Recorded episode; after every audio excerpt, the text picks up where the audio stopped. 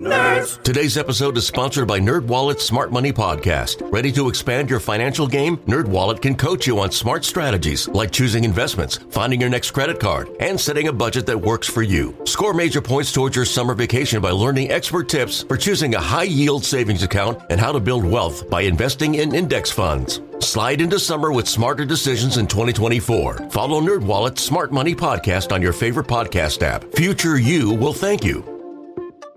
eBay Motors is here for the ride. Remember when you first saw the potential? And then through some elbow grease, fresh installs, and a whole lot of love, you transformed 100,000 miles and a body full of rust into a drive that's all your own. Look to your left. Look to your right. It's official. No one's got a ride like this. There's nothing else that sounds like, feels like, or looks like the set of wheels in your garage.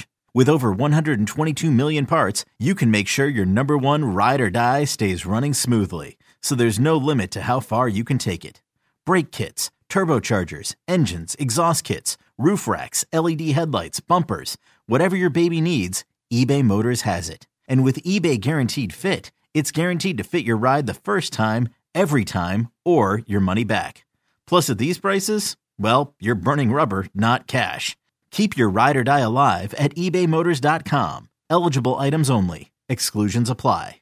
Welcome into Loho Daily. I am Loho, a.k.a. Lawrence Holmes, and I thank you for listening to the podcast. Since it became clear that the Bulls were going in another direction, we had heard, all the rumors, and at the end of this season, there's going to be changes. I think that we were predisposed to not believing that those changes were going to be made, because we're not used to seeing it. We're not used to seeing the Bulls look like a team that is doing everything that they can aggressively to be one of the better teams in the NBA. I was thinking about how, for the first time in a really long time, and I don't want to say 2003, that's easy. Maybe since 2014... 2015, you have the Bulls having that new team smell. It's a weird thing that happens with hope, man.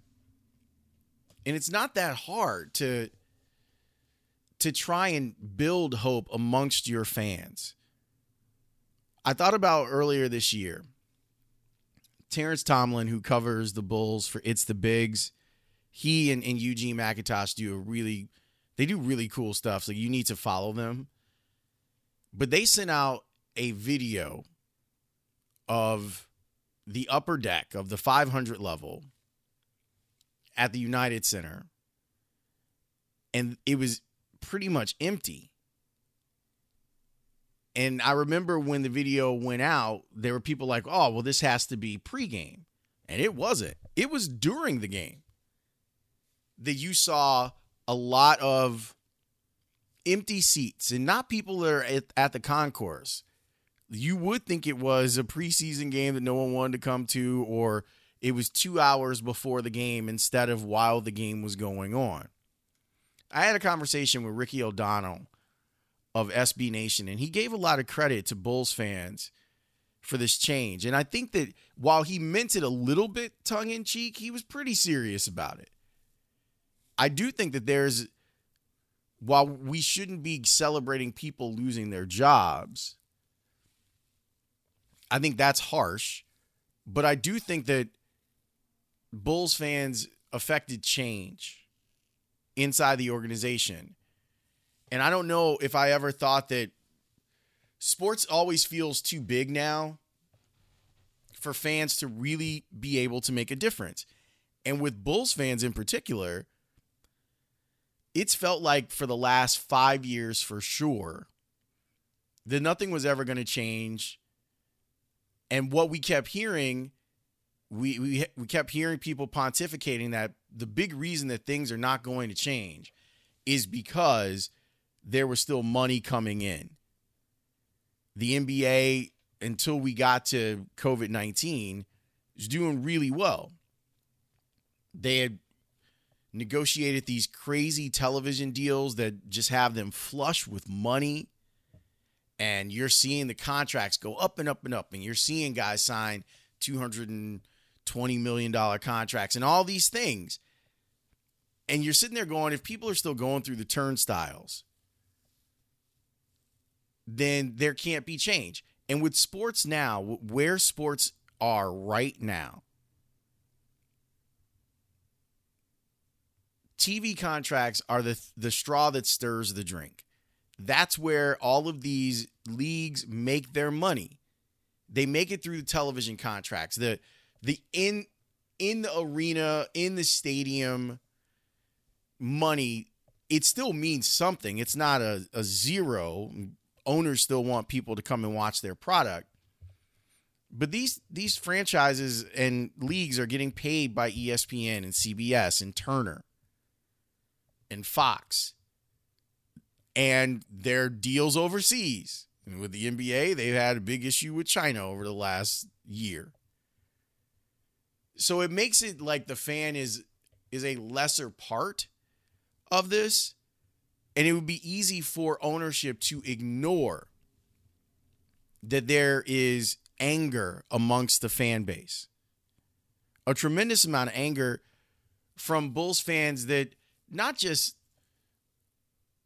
like me. I've been thinking about that too. I'm old. I'm 44. From a fan's perspective, I'm old. I remember being a teenager when the Bulls won their first three championships. That was sophomore, junior, senior year of high school for me.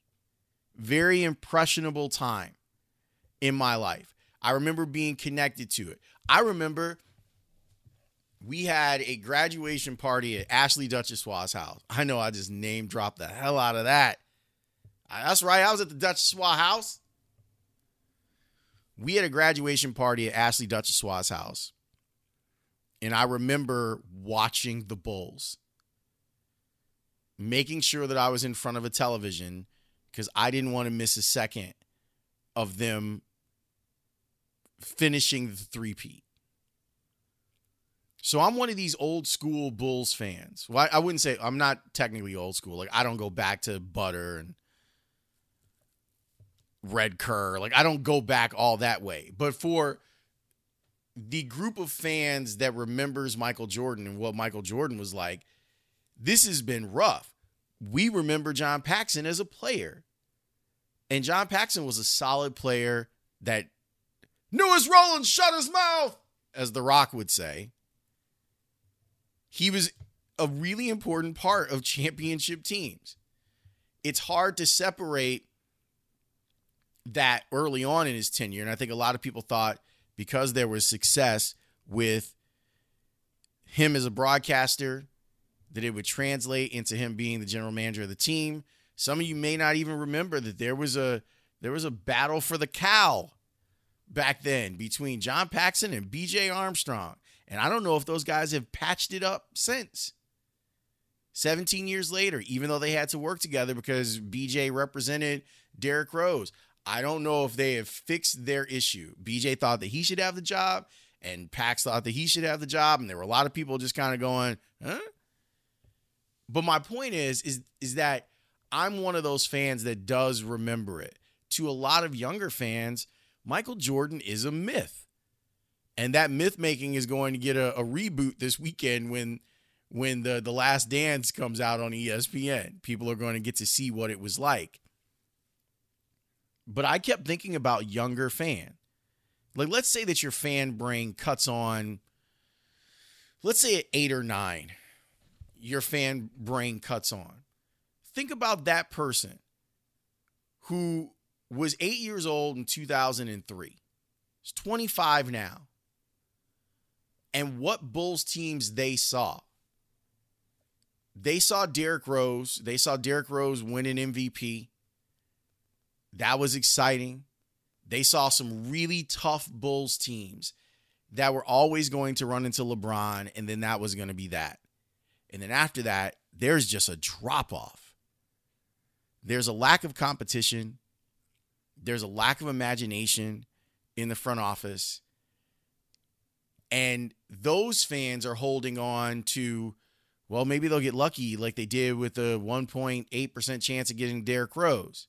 and they don't get lucky. Like, that luck has run out. You keep seeing them. They're in the 7th spot in the draft. They're in the lottery again and again and again. And they're getting players that are okay. There's nothing wrong with the guys that they've drafted, but none of those players is going to change things. And it felt like they kept expecting those players to turn into great players. And there's a line from Common. It doesn't take a whole day to recognize sunshine. I'm not saying that it never happens where someone turns themselves into a star. Like Pascal Siakam, if you look at him in Toronto, I don't know if anyone projected him to be as good of a player as he is right now. But with any of the guys that the Bulls have had, you never have felt it. You've never felt like, we've tried to convince ourselves that that's Lauri Markkinen. It's not. And he may end up being a solid player, even a good player. But I think the days of thinking that he's going to be a superstar, even as young as he is, I think we've seen too much from a lack of aggression and an injury standpoint to believe that he's going to be special. We've seen special moments from Zach LaVine. I still don't think that he's good enough, and the record would indicate he's not good enough to be the lead dog. I think that he could be a very good.